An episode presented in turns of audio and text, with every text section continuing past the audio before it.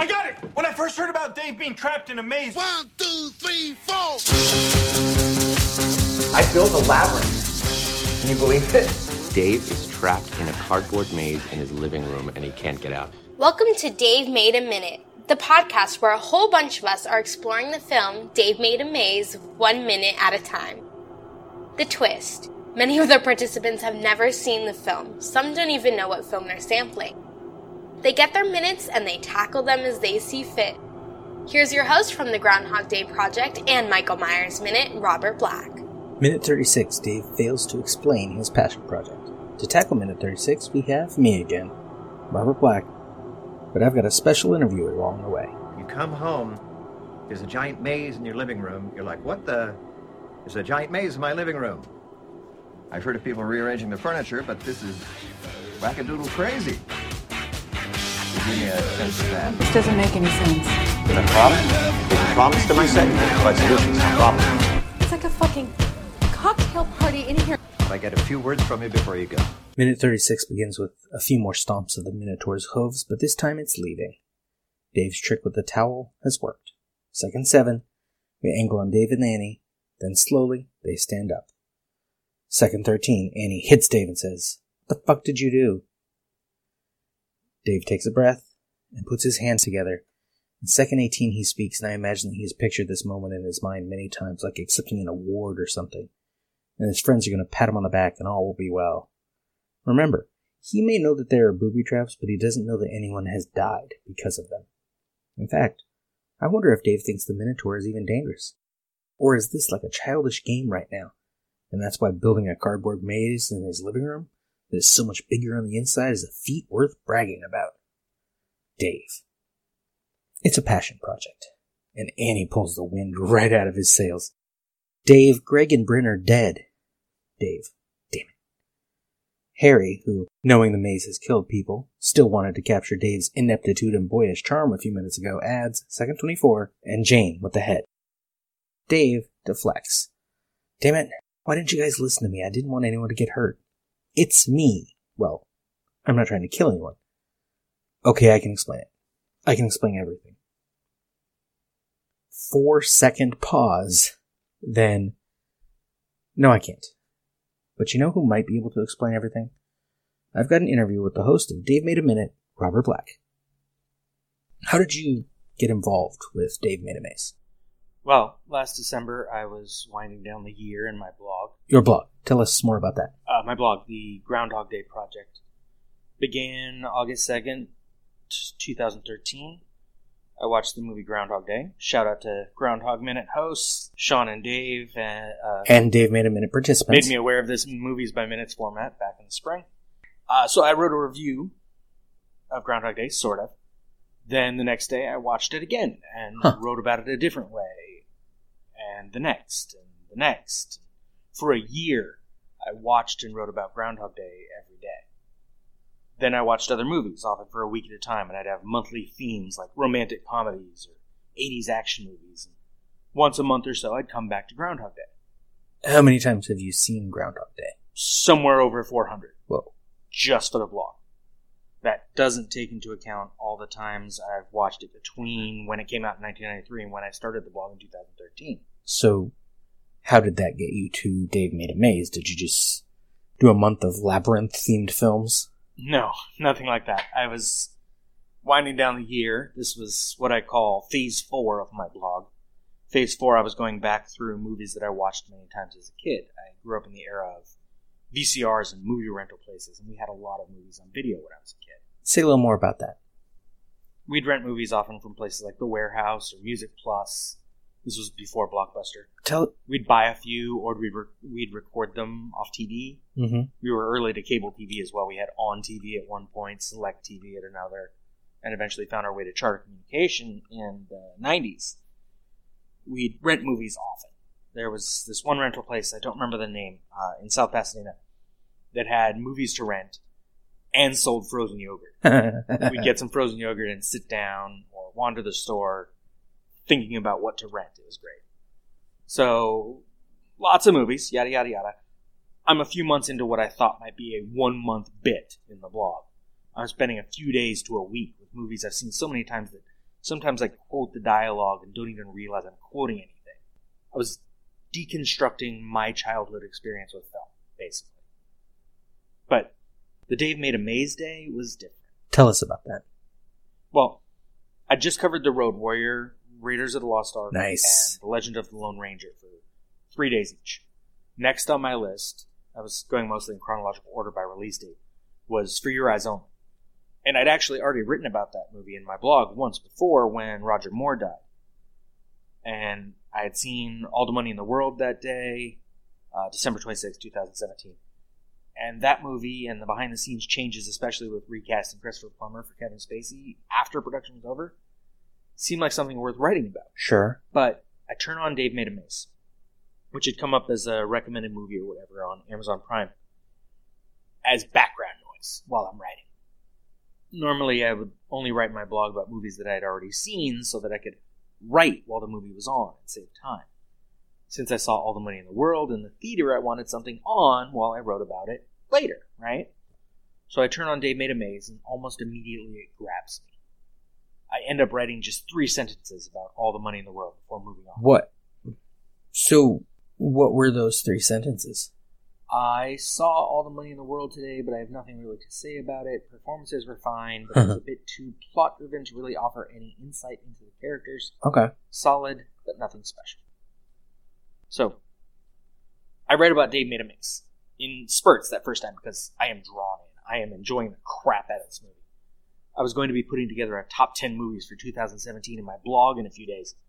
And I had a feeling already that this one would make the list. Did it? Excuse me. Oh, definitely. When I wrote my top 10, the list got a little out of hand, of course. My initial scribbles included 11 films, and then I thought of others that should be in the running, and I eventually settled on posting a top 30 instead. Do you want And that list was missing some good ones. I, I don't like ranking things very much. Dave Made a Maze was the second movie I wrote down when I first started scribbling down movies. What was the first? I don't know if I want to say. I'm trying to come up with a different way to manipulate people into podcasting about and watching that one, like I did with this one, because I love it. Uh, I probably won't, but it's one of my many movies by minutes ideas running around on the maze of my mind. Maybe I'll just do that one by myself. I don't know. Or I'll get a co host, or I'll manipulate people like I did this one. I don't know. It's a great movie. Do you know what But- you will be doing after you're finished with Dave? Not to get Oh, ahead of the story at do I ever do I ever want to be finished with Dave? I mean, if Bill Watterson got around to doing a sequel, and I've got some ideas for it if you're having trouble, Bill, I would want to write about that or podcast about that too. But I've also got Michael Myers Minute going on now. That's Right. three episodes a week, and because of my own obsessive notes and my occasional inability to remember to find guests, yeah. I do a lot of that one by myself. It takes up a lot of time, and in theory, I can keep doing that one right through the Halloween franchise when I finish with the first film early next year. In fact, Dave Made a Minute and Michael Myers Minute will be winding down pretty close to each other. That's right. So maybe I'll take a break from that one and focus just on one new thing. Which is what? Well, currently I'm planning on doing The Room Minute. Covering the Brie Larson movie No. from a couple years ago. No. No. Uh, Tommy Wiseau's cinematic class. and using that as a jumping off point to discuss bad movies and my love for them. And I've got a co host for that one, so that might take some of the pressure off. But we were talking about how I got to Dave Made a Maze. We were. I fell in love with this movie. And I took a break from the deconstruction of my childhood with film and proceeded to watch and write about Dave Made a Maze for the next week, bringing the blog into the new year with With with a beautiful little film that made me feel good about life. Reminded me that I do have people in my life that I care about and who care about me, and it was also such a wonderful little example of filmmaking. It all that is. stuff that I've learned even more Yeah. detail about since. The sheer amount of cardboard, all the hard work building and tearing down so many cardboard Oh, yeah. sets, and the whimsy and imagination that a couple participants early in this podcast had some negative things to say about that, and I say bring on the whimsy. Bring on the imagination. Bring on the beautiful little stories full of outlandish ideas as long as they are grounded in characters that feel as real as these characters do.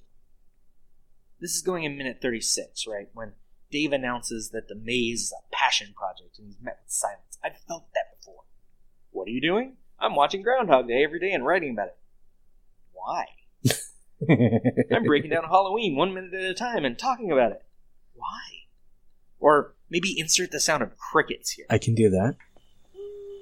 But hey, the Groundhog Day project never got any Flemish tourists killed That you know of. that I know of. I mean, between talk of fate in Michael Myers Minute and all the iterations of the same events and the same people over and over again in the Groundhog Day project, I can imagine that my trip to Woodstock, Illinois somehow led to some person or another there that same weekend to celebrate the film and the holiday, Groundhog Day. Being in a particular location that they might not have been in at a particular moment because of the butterfly effect. Insert Ian Malcolm explaining away with the water drops on his hand, and one thing leads to another and to another, and The shorthand is the, the butterfly effect. A butterfly can flap its wings in Peking, and in Central Park you get rain instead of sunshine. it rains in Japan or whatever, and some guy gets hit by a moving truck at the intersection of East Jackson and North Jefferson. That's where Phil Connor steps in front of the moving truck, isn't it? Yep. So, But no, as far as I know, the Groundhog Day project never got anyone killed like Dave's passion project did, and I certainly never killed and ate anyone. would you admit it if you had? Not here, no, but maybe over on Michael Myers Minute it would be more fitting. Okay, and finally, the, the classic question now. Where is the weirdest place you have ever found a bread roll? Oh, I didn't work on Dave Made a Maze. I wasn't there for the bread roll antics of Adam Busch. I just loved the movie and wanted to do something weird with it. It deserves more love. Uh, yeah. A bigger audience. It's on Hulu, people. If you are listening to this and you haven't seen it yet, go watch it. Well, if you were enjoying the chaos and confusion of the show, maybe put off watching the movie until we're done. End of January, early February, Hulu better be ready when all of our millions of listeners watch Dave Made a Maze at the same time and then tell their friends about it, and they tell their friends, and they tell their friends. Thank you for your time. How about we throw this one back together? And Now back to minute 36. minute 36. Dave just failed to explain everything. Second 44, he asks, Who else came in? Gordon. Everybody. That is not a productive answer, Gordon. Dave. Okay. Um. And he thinks ever so briefly before changing gears. Well, then, we should probably get out of here. Um, thank you guys for coming to get me. Shall we? Second 53, Dave casually gestures toward the blue towel blocking the entryway. Annie. Even if we get out of the maze, we still have a water buffalo. Is that line racist? Second 57, Harry corrects her. Minotaur. Annie.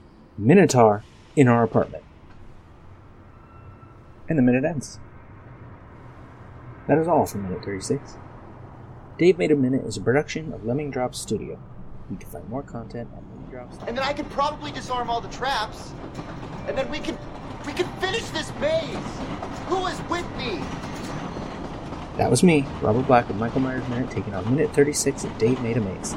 Thanks again to Robert Black. I will be back in, well, next time on Dave Made a Minute.